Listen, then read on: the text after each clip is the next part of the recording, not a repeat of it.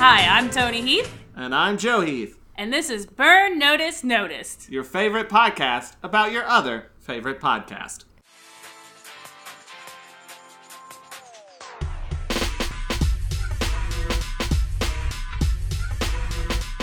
I'm Brie Castellini. I used to be a spy. I'm Chris Cherry. I used to know things to say after this. And this is Burn Noticed. Wait, hang on. There was another intro before us. Something happened. Who's that? What ho, guests! What do you mean, guests? You're the guests. We're the hosts now. Wait a minute. This is familiar. This is this another burn noticed noticed burn notice crossover bonus? Yes. Say that five Well- uh, times fast. It's a burn notice, notice, burn noticed crossover podcast. Bonus. Times five. You Bonus. forgot bonus. Damn it. You were, I tried you so hard. scanned it amazingly well, but yeah. Yeah. Uh, we're here to interrogate you guys, I think. And we're here to interrogate up? you guys. To interrogate you. It's a cross interrogation. Why you guys like that? Yeah. we- I mean, we we're That's our hostile. first question. oh no, there's just like We the a lot of slightest bit of lag. So Chris and I keep saying like roughly the same joke, but like half a second apart. Which one of you is the bad cop? Probably me. I mean, yeah. Yeah, yeah, I don't know why I asked that question. To be fair, aren't all cops bad? Yes. All cops, cops are, are bad. bastards. People have been Uh, liking and retweeting the posts that I put up that are frankly very uh, anti-cop on our Twitter account. So you know that's something. See, we That's seem to have good, not 'cause I at least thought- vocally yeah. lost. We we haven't at least vocally lost any listeners as a result of our extremely inflammatory final two episodes of the season. Nor have we lost Uh, any uh, transphobic listeners. At least vocally. Again, like nobody's saying anything to us. Yeah. The only time anyone has vocally stopped listening to us, other than like Reddit people, is that one cop. But that was for like two seasons ago, and it's like, oh, bud, we've got Oh, so yeah. much more to plumb. we've got the depths that you can't believe. Uh, but anyways, welcome back, Burn Notice Notice. Joe and Tony, our favorite podcasters who re- used to recap our podcast episode by episode, and now just join us after each season. How are you guys doing? How are you holding up? Eh, you know, Eh. eh, uh, 2020. Yeah, the the consensus is consistent. Oh god, is it still 2020? Yeah. Yup. Wow. I I don't know if you guys have seen the new trailer for Bill and Ted Face the Music, but there's a there's a line of dialogue at the end that sort of sums up how I feel, which uh, uh, Bill and Ted meet their their daughters and are like, "How are you guys doing?" And they're like, "Well, we're dead and we're in hell." Yeah, but how are you doing? oh, we're good. And like that's 2020. Yeah, it definitely does feel It like really that. is. But it's fine. Bill and Ted 3 is I the feel. only thing that's keeping Joe going. It truly is. God, I'm so excited. I have never seen a Bill or about, Ted. I, uh, I honestly could not even give you like a fake plot recap. I lo- know so little about it. First one's time travel, second one they die. Yeah. Rough. So That's rough, buddy. Oh no, it gets it's very good. That's no, that's an Yeah. Avatar quote. That's what I'm. That's the shit I'm on right now. Avatar I'm and Avatar, the too. Americans. It's Avatar: The Last Oh, you Airbender watching the and Americans? I've I've seen the Americans. I just haven't gotten as far as I currently am. So like I I had seen like the first Oh. three seasons ages ago, like back when we were all still in grad school, um, because they they filmed this near us. Yeah. Did so we not now I'm watching about it when I another watched it? better spy show. I don't know if we Yeah. watched it I at was the same uh, time. This is actually one of the questions I was going to ask you. Um, isn't just like every show better than Burn Notice? How That's the energy you're gonna start with on this Burn Notice podcast. Definitely not. Have you seen Rizzoli and Isles? That shit's terrible. I have not. Seen Yeah, there are worse television shows than Burn Notice, and I'm gonna go Yeah, that's true. on record as saying that. And you can quote I'm me gonna on go. I mean, that's fair, but I will say it's probably the worst show that I'm currently watching. I mean, that's not. That's hard. valid. Yeah, I don't watch a lot of television be shows. Fair, we're watching a That's lot true. of very good shows. Yeah, That's, that's very true. why would you watch the bad ones? Because you were doing a podcast about him, I guess. So, uh, uh, energy set for the podcast. Joe, how about you give us a Right. recap uh, and reflections on this season? Because, as per usual, uh, once there was no longer a podcast to do every week, Tony does not listen to our podcast. She listened to a couple episodes, but Joe is the only true fan here. Because Chris and I certainly aren't true fans. Uh, so, Joe, Mm. Oh, no. please take it away. I can't stand us. That's the real We problem. we are the worst part about our podcast. Am I recapping Burn Notice or Burn Noticed? Burn noticed. Both? With a D? Yeah. With and, I don't honestly remember. with and without the Notice? D. Well, we watched like the. We just listened to like the first and the last one. Yeah, so you know what happened. uh, they watched. Bree and Chris watched Burn Notice season three, Uh huh. and they had various opinions about it. Yeah. Uh, some contradictory opinions occasionally. Um, And we'll get to that. also Like they contradicted their own opinions. no, they contradicted each other's opinions. Oh. There was some. There was we were not uh, in lockstep. Always. See, I don't feel like this season of Burn Noticed had as clear of a narrative through line necessarily. There definitely was some subplots going on, like the pandemic, um, Sure. or uh, uh, Chris coming out. Right. Um, so there was some like little stuff here and there, but like, uh, so that those things happened. The pandemic. I don't know if you've heard about it. Uh, that There was also Chris police came out violence, don't forget. Police, police violence. Yes, That was a Uh, much poli- shorter That's thread. closer to the end. Yeah. It was only the last two episodes. It's like they kind of just they kind of just threw it into like the last episode, like and like- honestly, it's like one too many things. yeah, Yeah. It's like throwing Garrett Dillahunt in something. um, and let's see what else. Uh, there was somewhat of a dynamic shift. I feel like this season, Chris defended a lot more episodes that Bree just was Sure. shitting all over. Sure. Whereas I feel like before it would have been the opposite. You have f- feelings about that? I have suspicions. Go ahead. I just, I just, I just don't know how much it's genuine. When that was like one of the the things of like one of the burn notice notice like criteria, Criteria. Yeah. was like Dynamic shift. was a dynamic shift, and then all of a sudden it was like, whoa, our dynamic sure is shifting a whole bunch. 2 isn't seasons it? later. like For- se- for what two, it it's was too worth- much pressure. I never in my life have done anything intentionally. Yeah, can confirm. Um, So here's my suspicion about this. Um, because like what is genuine? You know, what is time? What is genuine? Who are we? What is humanity? But uh-huh, like I uh-huh, think that uh-huh. Bria given that my no, no, given that my experience of this dynamic shift has been true enough to what m- my understanding of truth is, I think what it is is that I came into Burn Notice like with a much fonder memory. I like procedurals more. I like this type of procedural more. I like spy stuff more. So I came into this show like wanting to defend it because I knew Chris would be a little bit harder on it. And I think Chris came into this show being like, I mean, it was fun, and this podcast sounds funny, so sure. But over the course of the show, she has been impressed more because she had much lower standards, and I have been impressed less because I had slightly higher standards because I really wanted to find like stuff that I liked about it. And when sh- an episode didn't give me what I was hoping for, so that I could be like, "Ha, see, this is a great television show," um, I was a little bit harder. So I think what's just happened is that we've settled into our groove of watching Burn Notice, and Chris doesn't have to look as hard to find good things because she, so few things she previously saw were good. Uh, and I, I'm looking for a little bit more.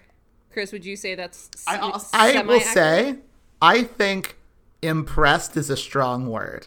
but otherwise, I, agree with that assessment. I, I want to tack on that possibly also, Brie, you're probably looking for it to fit into a procedural mold a little bit more than Chris is. Uh, whereas when it breaks out of the procedural mold is when Chris is like, yeah. I mean, I don't know. if Yeah, I that's true, because desperately I- do not I- want it to be a procedural.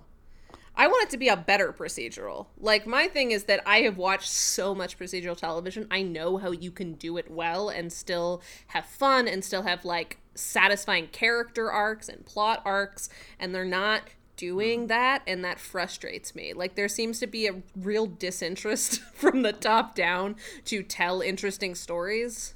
Like they just like they want to make cargo boom. And it's like, but I want more than that. And I know you can do it. You have all shown glimmers, all of you writers have shown glimmers of like competence in storytelling. But on a macro level, you seem disinterested in having it like be a consistent thread. And that's frustrating because it doesn't have to be that way. Burn Notice could be a much better show than it is. And it has all of the things that it needs, and it just refuses for some reason. And I find that frustrating. I do It think maybe have has too many things. Uh, Matt Nix. yeah. Oh God, Michael I Horowitz has think- continued listening to our show. By the way, uh, at least the episode, Yeah. the next episode that came out about his episode. Apparently, he listened to it with his family, where he listened to the episode that we were like, "So Michael Horowitz hates us," and we promise it has nothing to do with the fact that we didn't like this new episode. and he was like, "Yeah, it was funny." We were like, "Ah." Okay. I don't think he'll listen to this. It makes me though. feel better about that whole affair, which was also a plot point that Joe did not mention. Yeah, the fact That that, is we true. That almost was- got our favorite burn significant- notice Oh, writer yeah, to yeah, get yeah. on the show. Yes, yes, yes, yes. They almost got a guy on the show, and he I was listened like, to that episode. "Oh, so yeah, she knows." So I don't need to recap that. Do I need to recap the show as well? I well, I listened to the last episode, the le- the last episode of the podcast. Where, Ever? Yes. yeah, where Brie does a pretty comprehensive recap of like the season, Mm-hmm. enough for me to be like, it seems like they uh, burned through a lot of bad guys very quickly. Yeah, they lost the thread a Yeah. little. It's- They did. But like at the I same time like- did nothing with them. they felt very repetitive too. Like they're the same. They got rid of a bad guy to bring in a virtually identical bad guy. like, hey, this I'm just gonna. I need to work with this guy so I can l- fix my burn. And then they kill that guy, and then it's like, oh, I'm gonna get involved with this other guy who's gonna help me with my burn. And then they kill that guy, and then they redo the season two finale for season three, but worse Yeah. and then it's i i likened it to like it was like reading your second john green novel it's just it's the same thing but not That's as good accurate. Oh my god. i mostly just wanted Uh, to say that joke Good. We're Thank you. coming for John Green on Tumblr will this podcast. Um, hey john green called me a wuss on tumblr once so this is just revenge that's hilarious. Good for John Green. true story So back to burn notice. I don't do care about burn notice. I care about your opinions about me and Brie and mostly me. Yeah, honestly, like the thing that Chris and I want more than anything is for you guys to just go through and rank us as people and podcast hosts. We we both Ah. desperately miss the like rubric fair or not that used we used to get every single week because even if it wasn't fair, being able to hear ourselves discussed as it things that are important enough to discuss gives us little Mm-hmm. perverted tingles. okay so Joe has feedback. no no no no here's the thing. Oh, thing you do?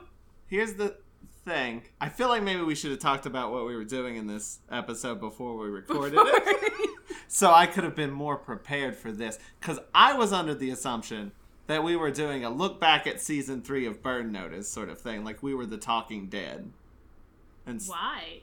because that's what we had said last time we recorded one of these episodes is that we would just do a season wrap up where we were the hosts asking them questions about the season. Yeah. So I didn't think we were still doing the we're we're reviewing them. But That's the only of thing we want. It's like the literal only thing we want. I mean, your questions can be informed by your opinions. I also want to say for the record that while I agree with Brie, I am less thirsty about it. See, I I'm over thirsting because I know how much Chris wants to thirst after it, but wants to like seem aloof. right. What opinions do I have that you keep hinting at? Uh, you just talked a lot about uh, the podcast and the opinions that you have. Thanks for making that Yeah. more specific. You're welcome. Uh, you have an opinion about who's the better host. Ooh. That seems ve- like rude. Oh They've my god. We have asked. I I oh my god, yeah. No. I have to know. Okay. I think you are both lovely people. Oh my god. Here's the thing. And I'm gonna be happy hosts. no matter what Joe says. Well, here, Joe, before you talk, I just want you to know that as a person who is giving us this opinion, you have to replace whichever host doesn't win. Oh God. Well, I don't. I don't want to be the ho- It's not host at all. it's so- not winning or losing. It's one person's opinion. Actually, no, it's you know what's funnier is if Joe has to do a podcast with the worst host. That's better. Yeah. Got it. In order- It's. Gonna be me, to teach it? her to improve. you know what sucked about that? what? If I had said in order to teach her to improve a year ago, that would have been pointed. Right. And like, You could have just said to teach Bree to improve. yeah, but that's like less subtle. Yeah, that's more of a me style joke than a Chris style joke. I don't thrive on Chris, your transition is ruining your jokes. Right? It's a problem. that Women is a question funny. I have. That's no, no, no. Wait, no, no, That's a no. question I have. Ask a question later. You have you have you have definitively decided which of the Good burn try, noticed try. hosts are better. Lay it on us. okay.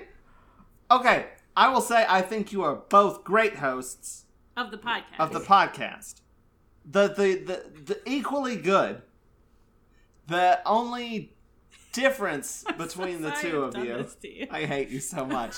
I just want to Um, point out that Joe Heath is my best Yeah. friend. Like you're not going to change my opinion at this point. It's Um, too late. No, I just want to give it context. Okay. so I think when it comes to You'd have said this on our podcast, no problem. What is Probably. the difference? okay, I think Bree rushes through the recap and doesn't let it breathe sometimes. Like Chris wants to go off on tangents, and I love the tangents because that's where the interesting stuff happens. Because I know what happened in Burn Notice because I watched the episode, sort of. Because I watched like 30 minutes of it on my lunch break and then 30 minutes of it while I'm working. So, or, you know, half of it while on my lunch break, half of it while working on other stuff. So I sort of know the plot. So I, I don't mind the recap parts, but like I more prefer when you sort of use the recap to bounce into other stuff or when you're more discussing it instead of just listing off what happens. It's like if you list off what happened and then talk about it, that's fine. But sometimes I feel like Chris is you and Chris are like talking about something and then and then Bree will say, "Okay, we got we got to move on. We got to keep going." I'm Yeah, like, it's because "No, I don't want to edit a three fucking hour podcast, and because we record two at a time, it'll be like a five We hour recording two session. at a time. Yeah, we. I can't. Like, I respect that opinion. I don't. I don't respect any opinion that says that I'm wrong. But like, I I get it.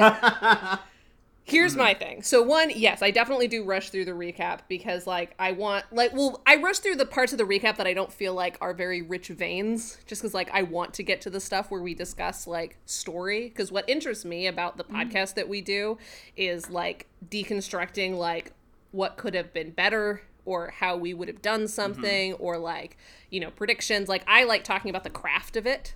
So there are parts of the recap that aren't, you know, indicative of that.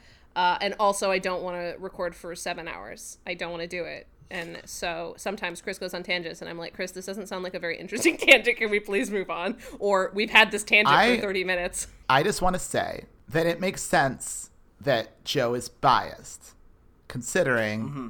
he is my best friend. I will also say, I think that Right. you have a very specific experience with this show in that you also are watching Burn Notice and don't like it. So you don't want us to talk about Burn Notice. Whereas other I- listeners I wouldn't- like actually like hearing us recap Burn Notice.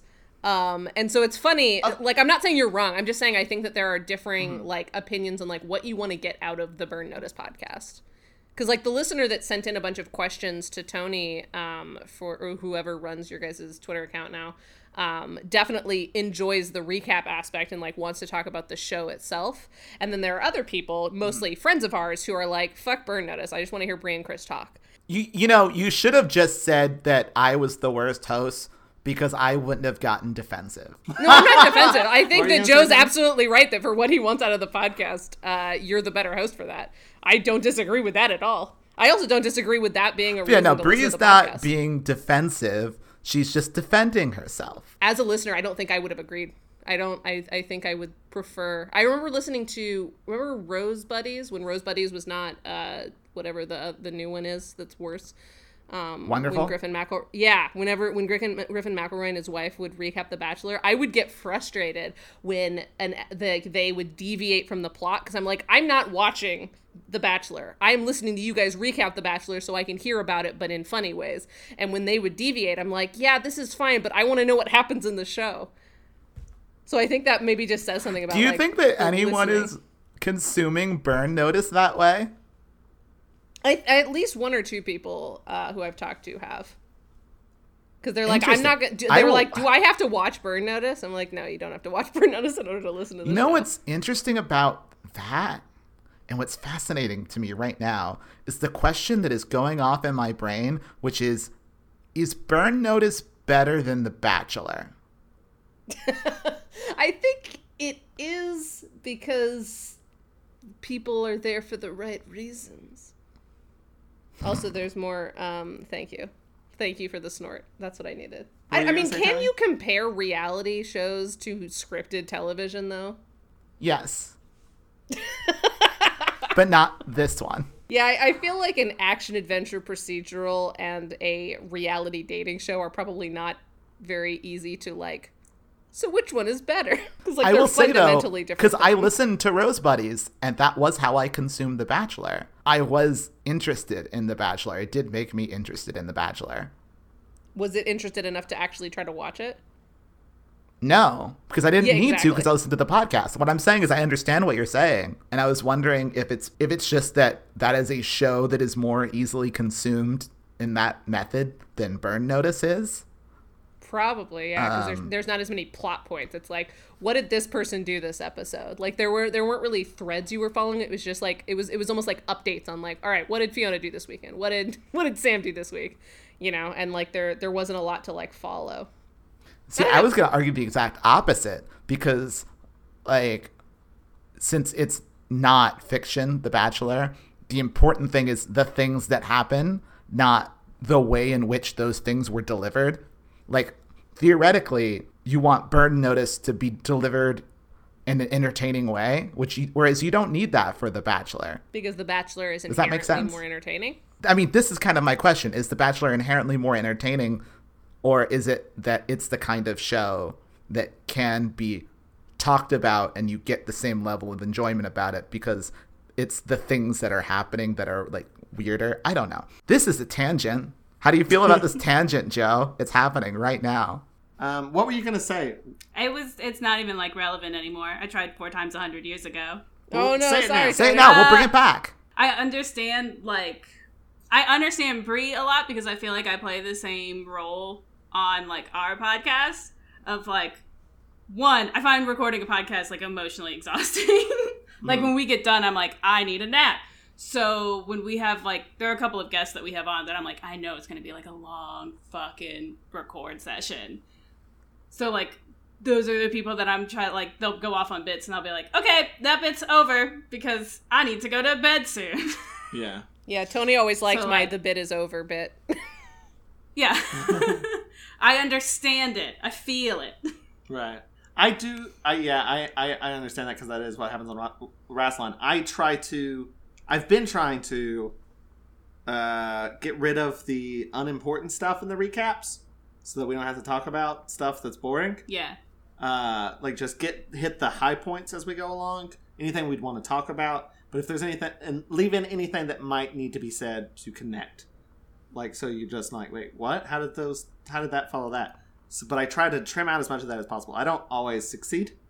Um, and what's the other thing I was going to say? Also, uh, Shoot, my brain just. I do think stopped that is working. while you're thinking that is kind of my goal in recapping, and as I'm going through is just zipping through stuff that's clearly boring.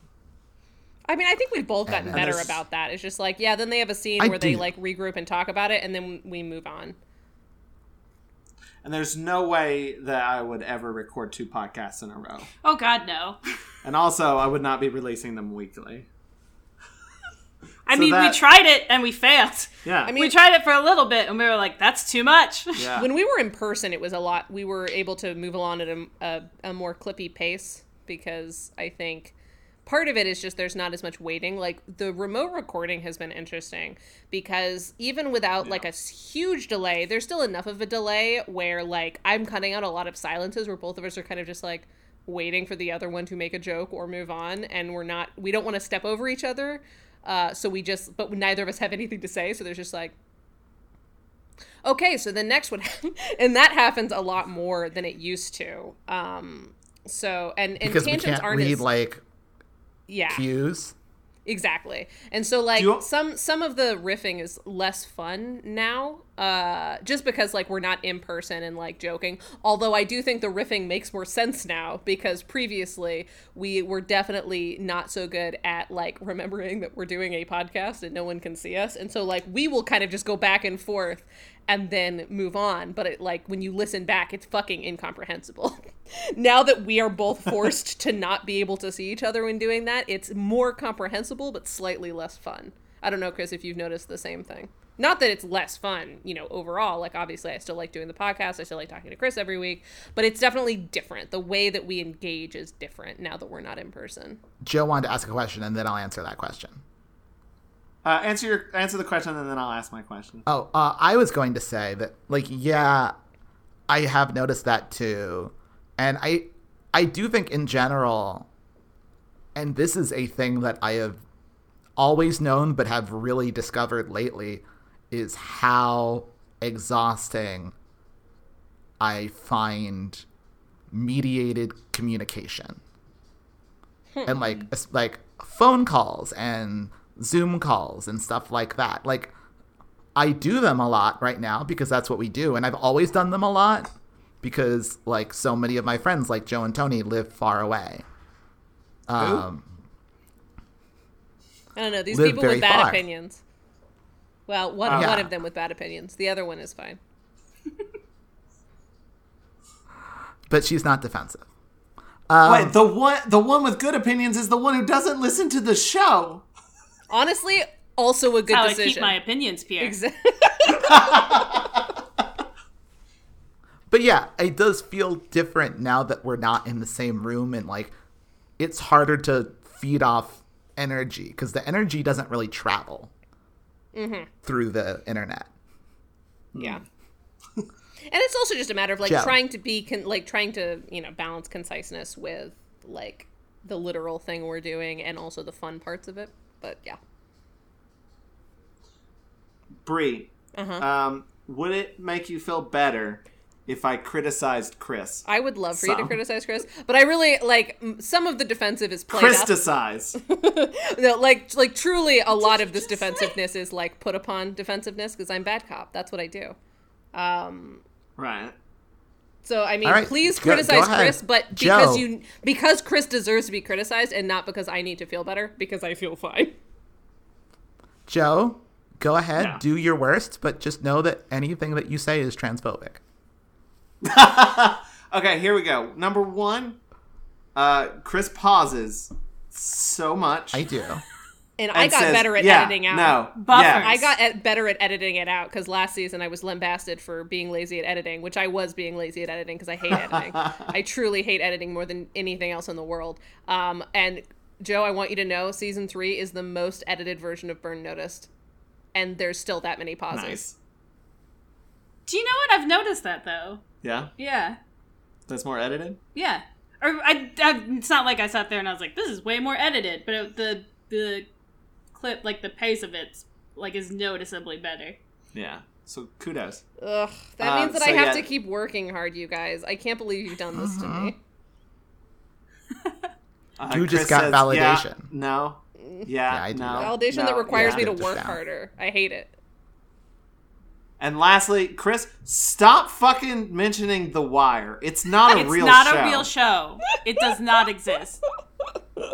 We can't keep encouraging these delusions. No I respect your believes you. feedback. I think that's it. I think it's funny Mm-hmm. how the show always opens with how they do not accept any criticism. But Y'all are that's- clearly so thirsty for it. Yeah. Brie, do you think Chris's reactions to Burn Notice has affected your relationship to the show? I don't think so. Because I, I really like it when Chris likes an episode. Because it means that she'll keep doing the podcast with me. Because, like, what I was honestly most worried about, especially at the beginning of season three, when Chris was like, Do you think Burn Notice has peaked? Uh, was like, fuck. Is Chris really gonna do another four seasons of this show with me if the if the episodes have peaked in season three? So I For the really record, liked- yes. it would have been a lot harder sell. Um, so yeah, I no, make when I make a commitment, I make it. It's true. Um, but This it, is why I don't make a lot of commitments. I just didn't want you to ever have to be like, "Ugh, yeah, I guess we can do Burn Notice. Like we joke about like, oh god, we gotta watch Burn Notice again. But like, I I like doing this show. I as annoying as editing it is, you know, as annoying as like the technical aspects are sometimes. Like I really enjoy doing this show. I like talking to Chris about television and recording it and having random strangers tweet at us, sometimes lovingly, sometimes concerned or angry, um, and then lighting Twitter on fire for a little while, and then have Chris text me like, "Brie, what are you doing on Twitter? What have you done? Stop this." I love all of that. Um, but yeah, to answer your question, no, I don't. I don't think it has changed my relationship in any significant way. I liked the show less because I now analyze it, and so certainly that affects the viewability of a television show when you're like analyzing it and picking it apart. But that has nothing to do with Chris or Chris's opinions of the show. My opinions do not matter. Nope. Uh, f- my next question is Chris, Mm-hmm. do you think your transitioning has affected your relationship to Burn Noticed? You know, I think it's too early to say. Yeah. Probably not, but you never know. I do think it's changed my relationship with media overall. That was I was going to ask a follow up Yeah. about media overall. Can you talk about that? I mean, I only care about Burn Notice. Uh, Burn Notice is the only piece of media that exists. it's interesting because I'm probably going to go into it in this piece that I'm writing that will be up by the time this ep- episode goes out, but I have not written yet. ha- So, yeah, has it subscribe your to relationship Christine's to The Wire? I mean, yes, I love it more. It's not real. Tony, do you have any questions? Uh, I have some Twitter questions that I'm gonna read while I try to think of other questions. How about that? I think one. I will say really quickly uh, before we get into that short version of this, I think I tend to be less obsessive about media than I used to. Obsessive in Um, what way? because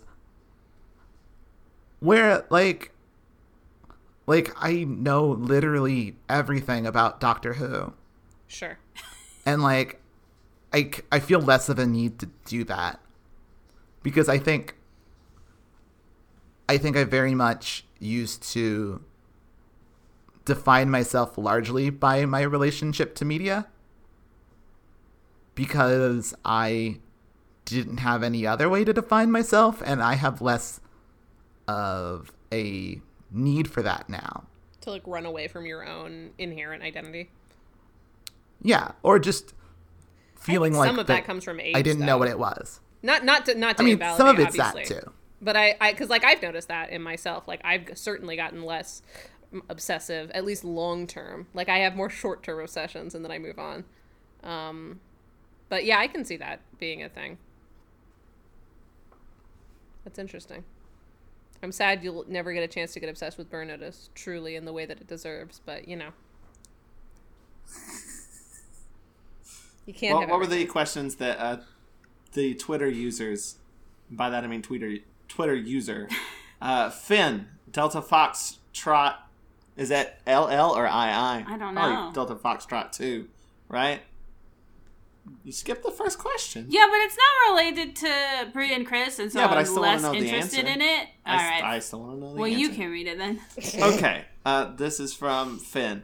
Uh, as I understand it, Fee is a criminal and lives off the grid. So, is part of the Fee and Michael tension of season three that she didn't understand that wasn't something Michael wanted to do? He wanted to clear his name from the burn notice and saw the CIA as the way to do that. Was that a question? That had a question mark at the end. Yeah. Was it that? Do you think that was part of the tension? I don't think so. I feel Is like that- Fiona was under no illusions that Michael, Michael, didn't want to be a criminal. I yeah, I think it was less that Michael didn't want to be a criminal, quote unquote. Because I don't even think that's really the thing that Michael's upset about. I think what Fee didn't understand is that allegedly the reason Michael Weston wants to get back into the CIA is because he wants to do good and help people, and she's like, "But we're literally doing good and helping people right now." In our current situation. So, if that is your premise, then you don't need the CIA and we don't need to go through this and like help bad people. Like, we can just continue on as we're going. Um, and Michael's tension is that he wants, like, he misses his toys and his desk and, like, the um, organizational support that comes from being a part of a larger system that he believes in, despite it being the US government. And God knows you can't trust the US government. right. That it feels like that has been a theme of the show for a while, not just this season. Do you think it'll ever stop being a thing of him trying to get back? Because I wish it would. Like, He could just join the. Do you leverage team. remember? yeah, You've watched a bit of this, Brie. Do you remember if it stops being a thing? I don't. I feel like it'll eventually have to, just because, like, how long could that possibly go on? I think with the addition of Jesse, Three things seasons, will change a least. little bit. yeah, I know. Um, I think I, s- I read a quote from someone, I think one of our followers on Twitter, actually, I, like they were watching a later episode of the show, where it looks like at some point Michael gets his own CIA team, and I'm not sure if that's like because he's back in or because he's like a freelancer. Like so, I don't know. It's like a random sort of spoiler, but like, who cares? It's burn notice. Interesting. Um, Chris and I made the same face to that though. We did. Like what? so I don't know. I like his Um, relationship to the U.S. government is always going to be a thing because the show is called Burn Notice, and I think that they are a little bit more married to that uh, than like New Girl was married to its own plot, and like The Good Wife was married to its like title plot. Like I think that it, Michael Weston will always have a complicated relationship with the U.S. government in one way or another. That makes sense. I will say that aspect of Fiona, going back to the Fiona bit, wasn't really there, but I kind of wish it was. Yeah, They actually did a really weird thing with Fee this season where they were playing her as the moral center of the show, which I don't dislike. But also, they were doing it in a way that seemed to ignore the fact that she was, in fact, a criminal. yeah. Yeah. and it would be like, "No, you do crime." You she would get very mad at Michael for doing like anything slightly bad, and it's like, "You do crime. You sell guns to people. Mm-hmm. They, yeah, it they're gonna murder people with those guns. You don't know who they're gonna murder."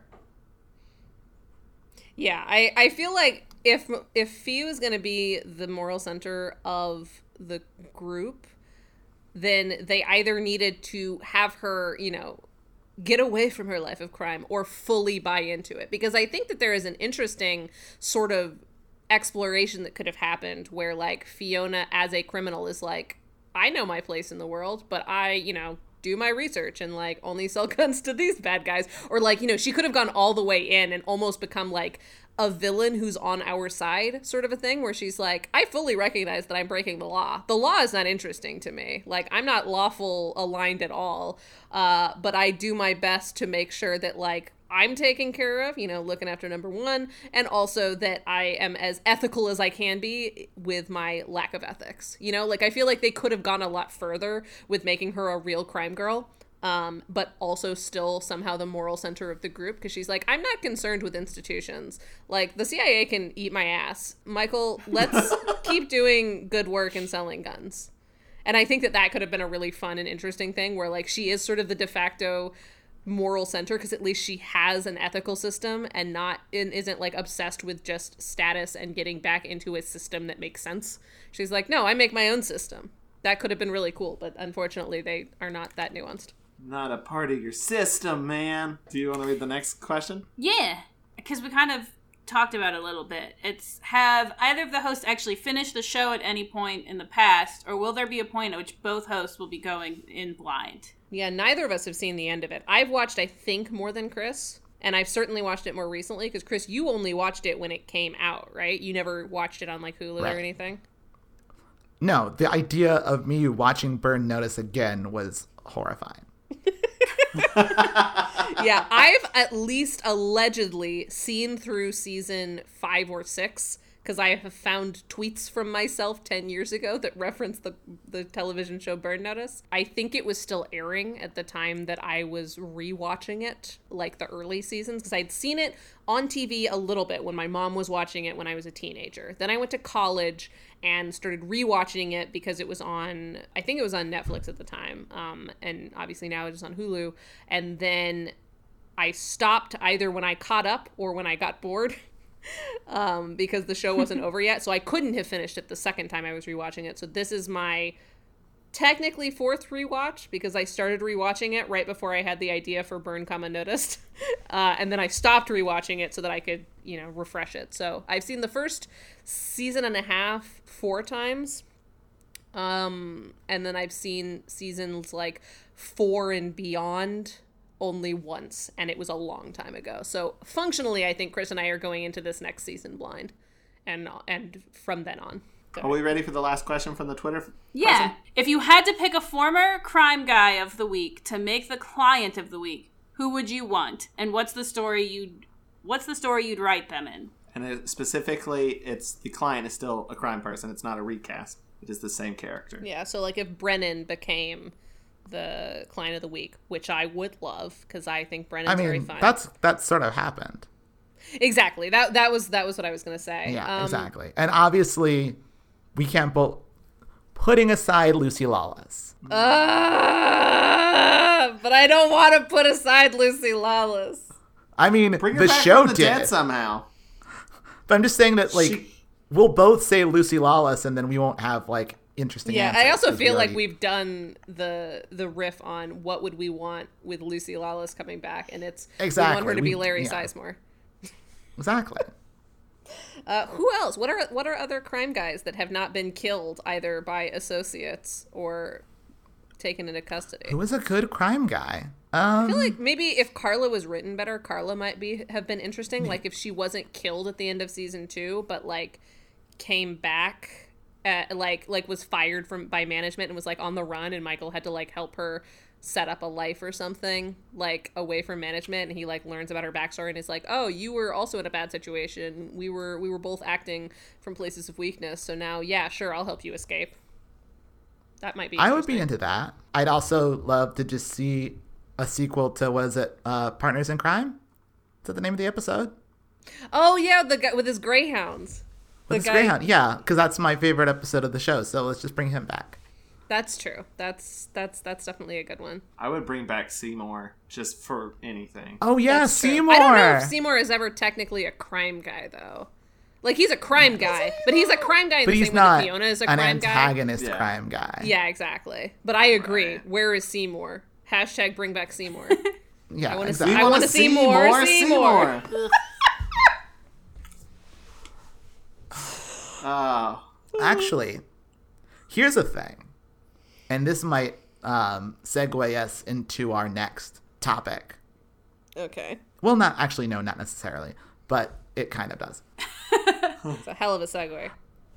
I wouldn't mind seeing. this is this that- is the bullshit Chris does that needs to be tightened up. right. I do my best.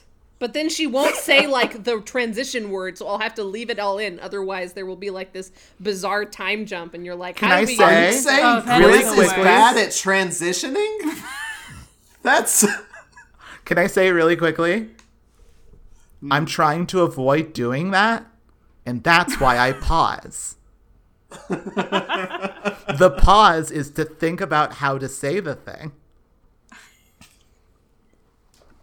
Which is why I pause more than I used to. Not that I'm defensive. All right, Chris, what were you gonna say? What what pitch for bad I would not to mind seeing the guy from the Fiona episode, the emotional one.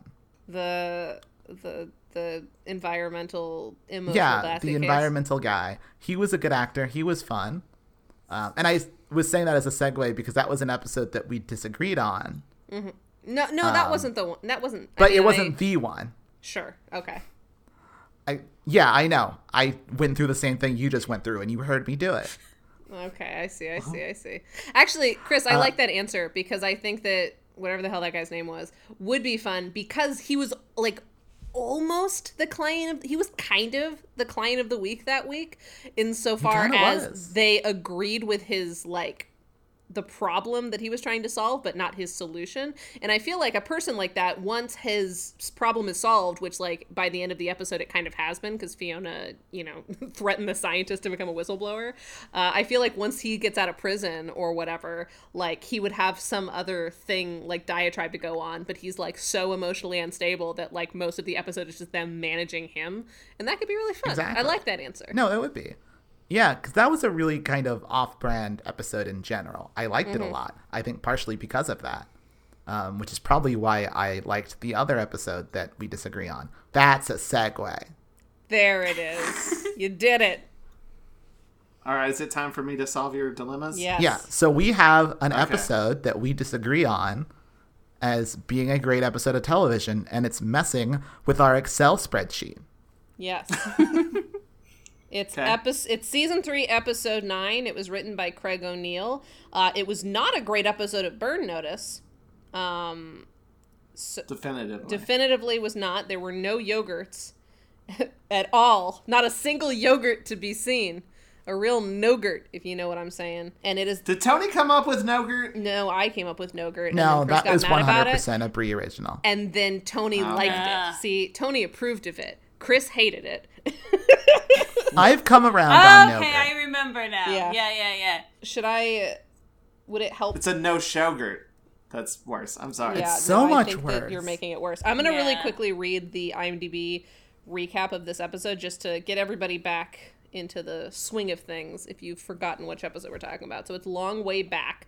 Uh, Michael is about to get his name cleared at the agency, but Fee is leaving him to return to Ireland. However, their plans are interrupted when Fee's brother arrives with news that an enemy is in Miami with plans to kill Fee. So what was the dilemma? I wanted to call it a great episode of television. Brie did not. What was the arguments? I really liked the character storytelling in it. I it felt like the show was tracking Michael's emotions in a way that was better. I thought a lot of the set pieces worked really well and it actually was able to tie the ongoing bad guy plot arc to like Michael and Fiona's arc and reframe it and make it be about that in a way that the show frequently seems incapable of doing.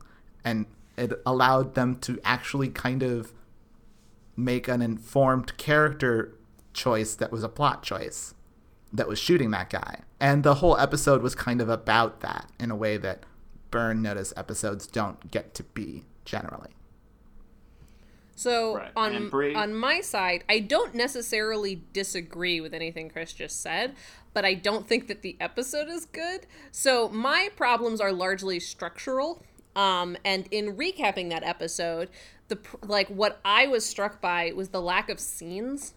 Like every scene was so short. It was like they go to a place, they spend 30 seconds there, and then they go to a new place and spend 30 seconds there, and they go to another place and spend 30 seconds there. So there was a lot of, it was very, it felt very choppy to me, just because like nothing really of note seemed to happen. And like, for being an episode where they finally had an alignment between character arc and like episode arc, they didn't seem interested in really spending time in that. Also, Fiona's brother, the whole time, made absolutely no fucking sense to me. And, like, his resolution by the end of, like, you've been lying to all of us and put my sister in danger, yeah, but you're a good guy. And also getting shot up so insanely and then living and being absolutely fine, whereas Fiona, like, scratched her knee or something and was out for like two episodes. What the fuck was that? Like, I wanted to like that episode. I had fun with it. There was a car that drove off a roof. That was fun. There was people with actual Irish accents and Michael's terrible one. That was fun. but I don't think that the episode as a whole was constructed well. I feel like the pacing was not there and they didn't actually let us live in any scenes. And like these performers for as much as I used to think like couldn't are absolutely capable of carrying emotional scenes that are slow, but I feel like the show only really allows that to happen when it's Michael and his mom. And that's great because I love Madeline, but I feel like Michael and Fiona's scenes are always forced and frequently very short. And so I didn't feel emotionally or structurally satisfied by this episode. And while it was fun and there was a lot of fun set pieces, I don't think that it works cohesively as a full, great episode of television. Certainly not in comparison to other episodes that we have similarly rated great episodes of television. All right, Tony, you want to give a drum roll? I agree with Chris. Once again, Joe Heath, wrong.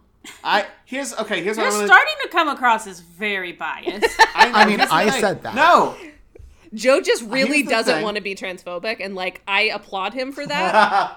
but sometimes it's called for. here's here's here's. I'm gonna Sometimes my reason. transphobia is called for. Brie Castellini. See here's She already said you were bad at transitioning, so. Yeah. Uh, so Oh. here's here's here's here's my reasoning behind why I agree with Chris. Uh, and I see what you're saying, Brie, but I feel like that's nearly every episode of Burn Notice.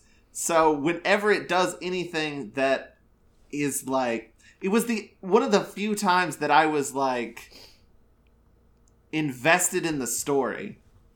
Uh, was that particular episode? I thought specifically the scene where he shoots Strickland was God, that's his amazing. name. I mean, it's Strickler, but I Strickland, whatever. But like, but also I had totally forgot what his name was. So Oh yeah, that was the other I thing. thought- I don't feel like that moment was bought at all because Strickler had done literally that's the only episode Strickler is useful in, and I don't think that's enough to make that whole f- catharsis feel earned.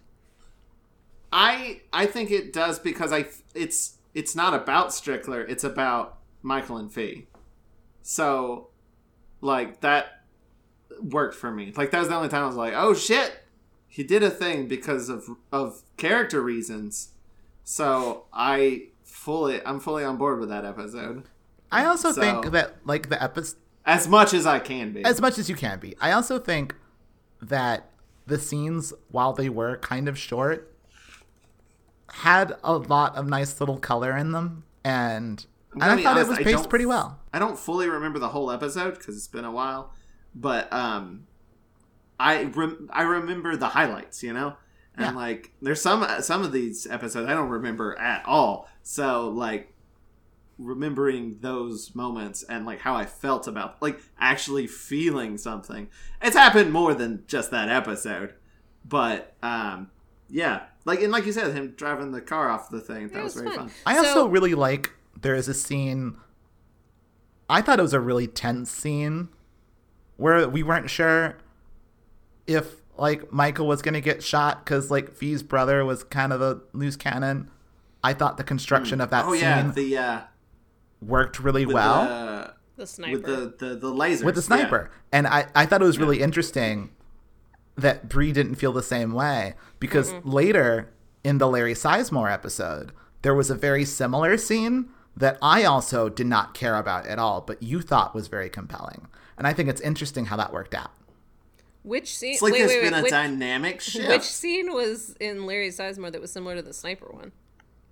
There's one where like Michael has a gun on Larry because Larry's Uh-huh. gonna kill that magician or whatever. I think you're mistaking it for the first time Larry comes up, where Michael is on the roof and is a sniper shot, and his no, shithead no, client. I'm not. I don't. I'm not saying that there was a sniper involved. Oh, okay.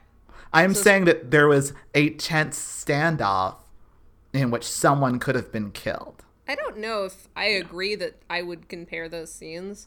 Um, also, I like we'd seen Larry before, so like it felt more motivated. Whereas Fiona's brother just comes out of nowhere and is like, "This guy's got a great Irish accent," and you know is just sort of there and invincible for some reason. I will also say I would be curious if we had a time machine to go back and have Chris be the one having to recap that scene because a lot of the structural stuff I probably wouldn't have noticed had I not been actively recapping it. Um, because Chris just had to watch mm-hmm. that episode, and Joe, you just had to watch that episode. I had to write down the step by step how we got from place to place and the, structural problems become a lot clearer there. And i'm not saying that that necessarily means that in order to determine if a television episode is great you have to painstakingly recap it because that's the only way you can tell because i do agree that sometimes you just need to feel things emotionally. So i would be curious kind of on both ends a having chris recap it to see if she would feel the same way on, upon first watch and for me to be just watching it if our opinions would be reversed. I wonder how much of it is just a, re- a like related to the nature of a recap podcast. So It's we possible. we agreed that Joe would break the tie, and even though I strongly disagree with the outcome, uh, I have officially changed it, which means that officially we have our season two ratings or season three ratings. Jesus Christ! So we have twelve of the episodes were episodes of television. Four of them were great, which is exactly the same rating as season two. I remember there was another episode where you guys were like, "I wonder what Joe's opinion is of this," which was the I think the the the guy the episode that's more of a fee episode where he's sort of That was the one that we were talking Unhinged. about. Um, Yeah, we were talking about that earlier. one. yeah, and on that one I honestly didn't care either way. so I It's no- fine. We I had did- no opinion, We ended in the same place on that one, so it was fine. so that's that's good. Um, All right, are we ready for your thing, Tony? Yeah. So The challenge. the challenge. I am willing to watch an episode of Burn Notice if you can convince me right now. Uh, uh, convince you on a particular uh, episode or on the sh- Yeah, I think like ideally you could pick the episode and then if it's good enough, I'll maybe watch a second episode. I mean, I don't know how Wait. comfortable I feel convincing you to watch the television show Burn Notice. Just like first of all, Wait, I feel like I heard strong. two different things. I heard two different challenges there. well, I Is- think Tony is assuming that we, if we convince that we, our long game is to get her to watch the full show, which is incorrect. It's an incorrect premise. Um, I think I think Chris and I will agree that the two that the two episodes that we could choose from for you to watch would be Bad Breaks or um, the other one with the with our boy Uh, I think it's Partners in Crime. partner. Yeah, Partners in Crime or Bad Breaks. I bet Tony would probably like Partners in Crime. Better. I think so too. Oh no, it's Fearless Um, Leader. It's Fearless Leader. Fearless Leader. No, Partners in Crime is the other one that's like not good. Partners in Crime might Man, be Par- uh, the yeah. Partners in Crime is the is the Michael Horowitz one that we don't like. Got it. oh man, my whole plan here was to try and get you guys to say nice things about Burn Notice and it is not going great. Oh, but Well, I mean, again, some of this is the comedy of it because you know all of us are but also lukewarm at best. we're going to say nice things about episodes that we've already said very nice things about. sure. Um, Yeah, we, we are but yeah. Tony didn't listen to him. Yeah. So, Fearless Leader fair. versus Bad Breaks. Chris, would you disagree that these are the two that we would be choosing from? No, obviously those are the two. Sure. So, I would go. no, no, you know Tony better, so I want you to start, and I will comment. I was going to say I kind of agree that it might be better to show Tony Fearless Leader. Partially because we've already talked about bad breaks a lot, and I know that Joe has explained bad breaks to Tony, and then Tony was like, "That sounds like a worse episode of Leverage." Yes. Yeah. Yeah. And, And Leverage does do the exact same episode, but way more interesting. Well, exactly. I mean, So, that's the, the I premise feel- of Leverage is that episode, basically. so, like, exactly. And so I feel like showing her that episode, even though it is like probably almost certainly the best episode of Burn Notice up to this point, Has Mark Sheppard in it, and it has Mark Sheppard in it. and it's a bank That heist. is a, It's a bank. all of those things are Mark Sent's favorite.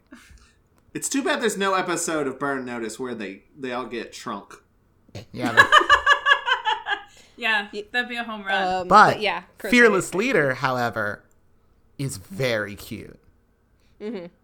I and it feels more like a I Burn Notice don't episode. I don't remember what episode that is. That is the one wherein Michael and Co have to pretend to be like a new crew that are kind of apprenticing under this other guy who's Yes, that one is pretty good. a little dumb, but like a sweetheart. Mm-hmm. He's a crime guy An who turns out to be a sweetheart. absolute sweetheart. And like all of them are pretending to be like two bit crime guys and they have to pretend like they don't know more about crime than him while and do good things while being like, I, it's, that was just an idea I had. You're the boss. You're, you're doing great. Yeah, Yeah. It's a very wholesome, encouraging thing. And I, I think, honestly, you get more out of it on a leverage side of things from that episode than you would the bank heist one. Because, like, the reason that Bad Breaks is a worst episode of Leverage is not because it's a bad episode of television, but because what Leverage does really right is get the ensemble together and the ensemble is really fucking fun like the time that the mm-hmm. leverage crew you know crashes a, a wedding party and like eliot's in the kitchen making hors d'oeuvres and also trying to like kill somebody you know like the, the- that's what the fun part of leverage is. And that just doesn't that kind of ensemble doesn't really exist in burn notice a because there's only three people so it's hard to have that level of wackiness with only three primary you know heisters. Um and so it's still like a fun heist and you know thwarting but what you would like out of leverage is not the thwarting necessarily it's the characters doing the thwarting and having goofs the only thing i will say against fearless leader is that it might make slightly less sense out of context. Although I guess Tony has heard us talk about Burn Notice enough that maybe she generally gets what's happening. But like, uh, Bad Breaks kind of exists outside of continuity. Like, technically, there's a plot thing happening in it, but it pretty much stands alone. although bad breaks does also require that you kind of are familiar with the bad guy or not the bad guy but like not mark sheppard but the guy that michael is with The Only handler guy. barely though, because he pretty clearly like states like, "Hey, you blackmailed me, but fuck you." um, Right. And It's and I feel like Fearless Leader has slightly more because because that's the episode. The reason that they're working with this crime guy is because the detective that's after them is like on their asses, and they're like, "What if we help her so we can get her off our asses?" was that the episode that was Mm-hmm. huh Yeah, this is the last It Paxton episode. um Doesn't It- matter. it's because it's Also, finally there the is episode where they a- get her off his back. there is a b plot in it that is equally cute sam gets audited Yeah, Sam does get audited. Oh, and it's yeah. very cute. Yeah. No, I would. i I, would it's agree. I, i'm saying it and it doesn't sound cute tony yeah, it sure doesn't. but see, but that's He thinks he's that's going, the it's magic. going to be. don't a spoil it though All right.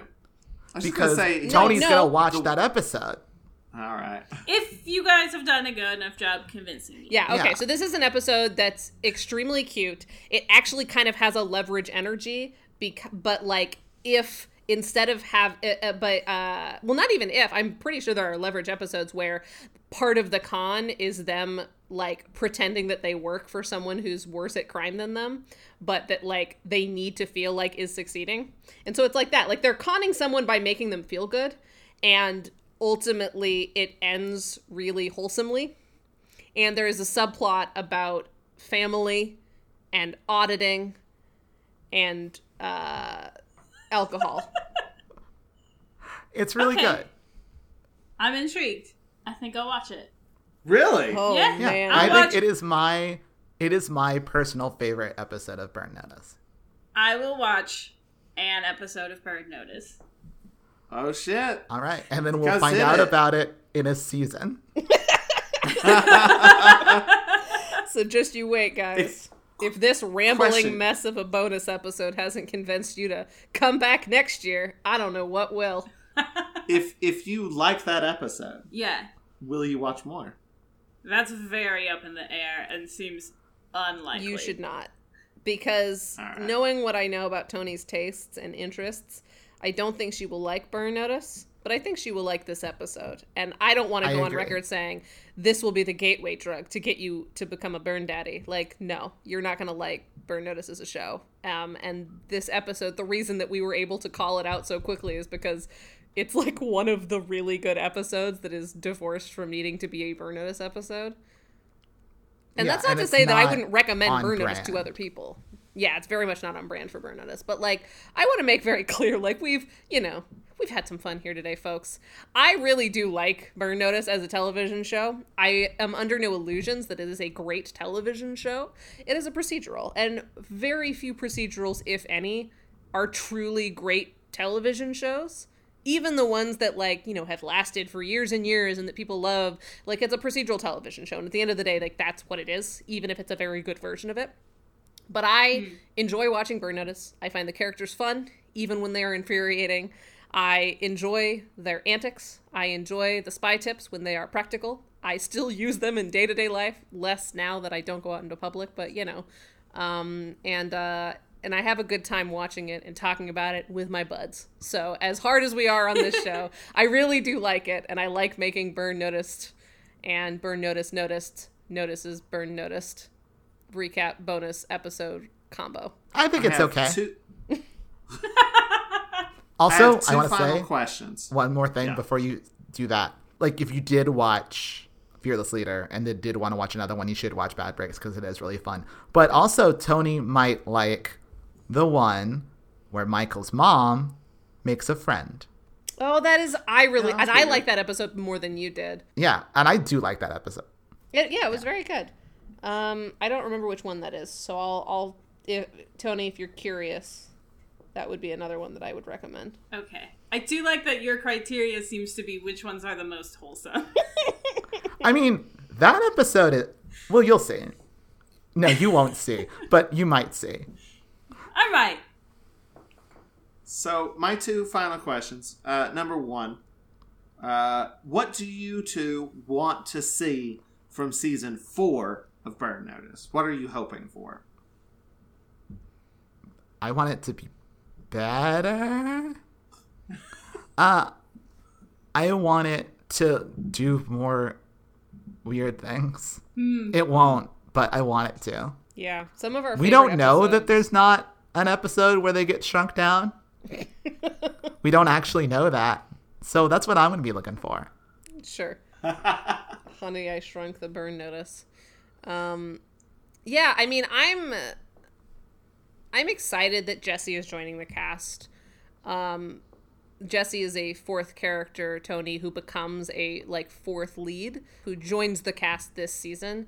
And I'm excited for that only because I think it will make the dynamic more interesting. Because at this point, the Michael Fi Sam dynamic is kind of where it is. Occasionally, Sam and Fi bicker because they are kind of two sides of the same coin, but you know, have slightly differing opinions on things. Um, and Michael is also there. And like, there's only so much you can really do with that dynamic. Like, nothing changes. Now that Michael and Fi are like together, that's just like happening. And Sam is there. So it's like one of them is always also there, and like there doesn't there there's not as much stuff happening in like the characters, which makes it hard to evolve because like the way that procedurals stay relevant is not that they keep having episodes where they solve crimes, but that there is a reason for the characters to be doing new things, and clearly plot isn't their strong suit. So the plot is not enough to keep us watching. What keeps us watching is the character dynamics, and the character dynamics are settled. So I am excited that Jesse is coming in and hopefully throwing them off, and hopefully adding a little more conflict to their main crew so that like it's not just the three people get together solve a crime and move on with their day the, but like perhaps there is more internal politics to the crime fighting gang and i'm i'm excited for that to happen. Counterpoint? I remember Jesse being kind of boring. so you haven't watched the show in a very long time. I haven't watched the show in a very long time and i live in hope. I remember him being like another Michael. But at least now there are two of them and that some and they they both technically are different people, so it creates conflict. I'm just saying that there isn't enough internal conflict anymore because like Maddie's on side Michael and Fi are together. Sam is there. I wish they would just have promoted promote Madeline to just permanent fourth member. I know, right? I'm just like she's like, what are we doing this week, guys? That's true. I don't think that's a season four thing, but I would love by the end of Burn Notice for Maddie to like either run something for them. So it's not just like she brings in a client, but like she is in charge of the operation. Um Hell yeah. and or she becomes like a regular go-to con woman. yes. I like But I don't know if it would happen as quickly as season four. But I feel like once they get to like five or six, you know, what else has Maddie got to do? She's got to run a job. Right. What else can the writers come up with? Exactly. Um, and my final question: When are we going to do leveraged? At the end of Burn Notice, Chris is not allowed to watch Leverage until we're done watching Burn Notice because she will not want to watch Burn Notice anymore. I think we should all. Uh, yes, after Burn Notice is done in seven years. Uh, I mean, we made it through three take. seasons in one year, so like we're making decent progress. Has it only been one year? Mhm, Our one year anniversary was like mid July. That Oh, nice. seems wild. Congrats. I mean, we were recording it around like March, April, because that was when Sam and Pat was premiering. Um, and once we finished doing Brie and Chris are depressed, we started doing Burn Noticed. I think because Leverage is a, a, a more ensemble show, that we would do Leveraged, all four of us, as a big ensemble podcast. So wait, We'd need one other person. really quickly, are we? I was assuming that Leveraged would be like the bonus episode we release at the end of Burn Noticed. Are you proposing we do a full rewatch podcast of Leverage? Because I cannot commit to that right now. Maybe when we're done with Burn Notice, we can discuss it. But that seems like a wild thing to try and do. Joe, here's Yes, the that thing. is here's exactly the what. I'm proposing. is that Yeah. you proposed it genuinely now. That's not how this works. What you do is that we joke about Oh, it for the entire Did you run catch of that the running podcast. gag I set up? I, I set that running gag up. Did you did you get that's and then at I the did. end of it, we've said it so many times that we have to do it. Right. That's how this Yes. works. That's how Burn Noticed happened. Hey guys, wouldn't it be fun if we did leverage? It'd be really funny. Yeah. Are there not, Not other gonna, leverage but it'd be podcasts? really I feel like leverage is like a more popular show that probably has podcasts about it already. Oh, I I'm don't sure think it that does. matters. But like, Yeah, I no, think we it does still do matter because like, like the reason that we No, because no one cares about uh, the show. They care about the people doing the yeah, show. Yeah, but who cares about? First of all, I would argue that for Burn Notice at least, nobody gives a shit about Chris and I. like of our listenership. I do though. I Yeah, want a podcast. You We're are friends. atypical. We're we all- can just watch Leverage Yeah. together, Joe. We don't have to have a podcast. Also, yeah, Tony but has said should. that to Joe so many times. Okay, okay, yes, Constantly. but Tony has also been hardcore pitching leveraged. It's true. I would enjoy doing it. I, but I would just like to watch Leverage with everybody. yeah. also See, true. the podcast isn't a necessary aspect of it. Yeah, but we- we might as well. I mean, would so here's my other thing is so as much as I love doing these bonus episodes with you guys, I think a four person podcast would be an absolute fucking nightmare. Um like I mean, this one, this one has been. Yeah, oh yeah. sure. I mean and Yeah, that's that's obviously evidence that we should not do this thing. Yeah, exactly. Like I just I think that four people who are all in different places, even once Chris and I are back in the same place, is gonna be too hard just to manage. Like it's hard enough when you're all in the same room. Like I've done podcast interviews with like two or more guests and it has been a lot. It's like being on a panel. You know, someone's either either everyone's talking over each other or only one person is talking for like 20 minutes. And like I feel like that's really hard in podcast form you know? I i can't think of any non d&d podcast that i actively listen to where there are more than three hosts. And Bim bam. What? No, I saw yeah it's only three. That's the see that's that's the thing. And even three i think is Three is pushing it limit, sometimes. apparently.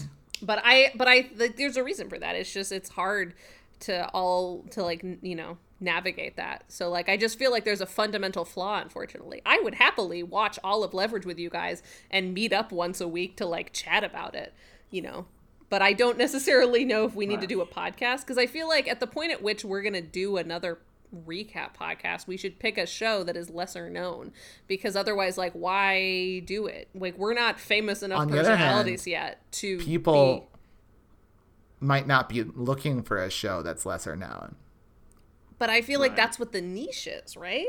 Because it's like we, nobody gives a shit know. about us, and like no one's like, "What are Brie and Chris gonna do next?" Like, who knows? Maybe by the end of it they do. But like in terms of viability uh, of like producing something, I feel like what sets us apart would be doing a podcast that no one else is doing. Because it's like the four of us could start an advice podcast, there are so many advice podcasts and nobody cares about our advice. And it's i would feel like the same thing there. It's like what is the niche? You know it's like oh four of us talking about leverage but like what's the niche right? Burn notice was barely a niche because chris like Okay. while we were making jokes was like brie why are we doing the burn notice podcast? What are we ge- like what is the point of it? And i was like i don't know i think it's funny. And chris was like no you have to think harder than that.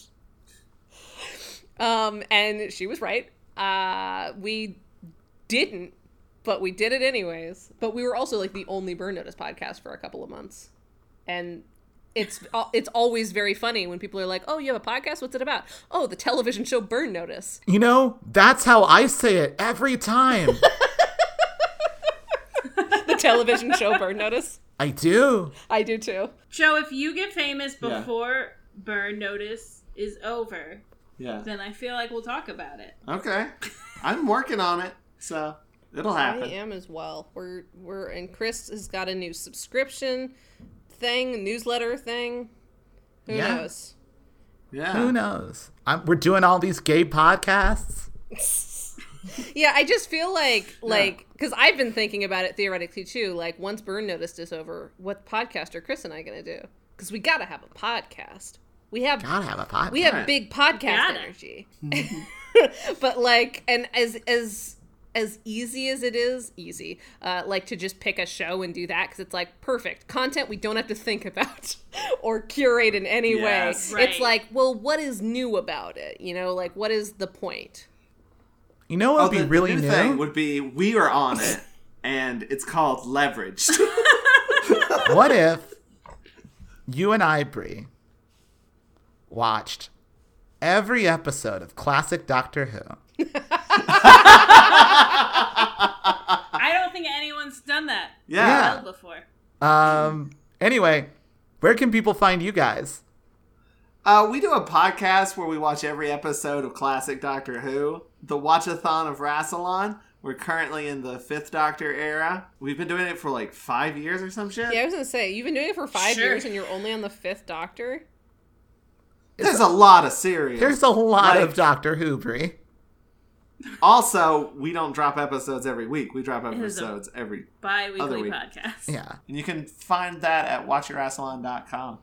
Uh, what also I am my I make videos for mintypineapple.com and I write books with Chris Cherry and Ray Friesen and Vincent E.L. That's under the name JB Hive Mind. We've done Road Trippy and Princess and the Pterodactyls. Tony, what do you do? Uh, I produce television. I produce a TV show called The Unseen World. Um, season two will be premiering soon. hmm Um, but season one is up, and you can watch it on demand uh, whenever you want on demand. Um, at uh, WatchHeartlandTV.com. yeah, you can wa- you can go to Watch Heartland TV, and you can watch any episode you want. Um, you can watch it on the Roku at the Heartland Network channel, and it's going to be available more places soon. I am told. Cool. Uh, As always, links for this kind of stuff will be in the uh, podcast description and probably also on Twitter. Uh, we haven't shouted our Twitter out yet, but if you want to tweet at us uh, to give us compliments on this very good episode that will definitely make sense after I edit it, for sure, uh, you can find us at Burn Noticed Pod. It's Burn Noticed with a D, or you can email us nice things at burnnoticedpodcast at gmail.com. Brie, you have anything And you want to you- plug? I don't really do anything outside of this right now. And yeah, Joe already plugged the book. I mean, I guess if you you're have a web interested in series? You- filmmaking, we have like Yeah. you can follow Seed and Spark because I read a lot of articles about crowdfunding and filmmaking, and I do I'm I'm semi regular on our weekly events, teaching about all manner of things, be they social media or audience building or email list building and everything in between. Um, so if you're interested in creating for a living, you can follow Seed and Spark on Twitter because they will tweet all of the relevant things that I do. As always, you can watch Relativity. That's fun. I made that. Watch Sam, Sam and Pat are depressed. We made that.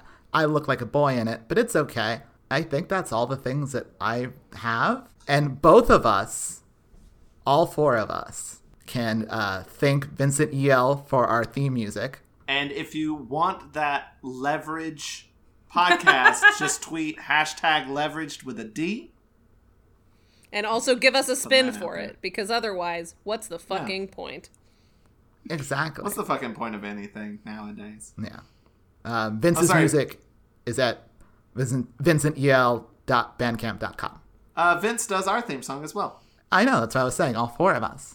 Vince didn't make uh, the Burn Notice Notice theme, but they the, they made the uh, Watchathon or Rassilon. Well, that's not relevant here, is it? yeah. No, not at all. Bye. Yeah!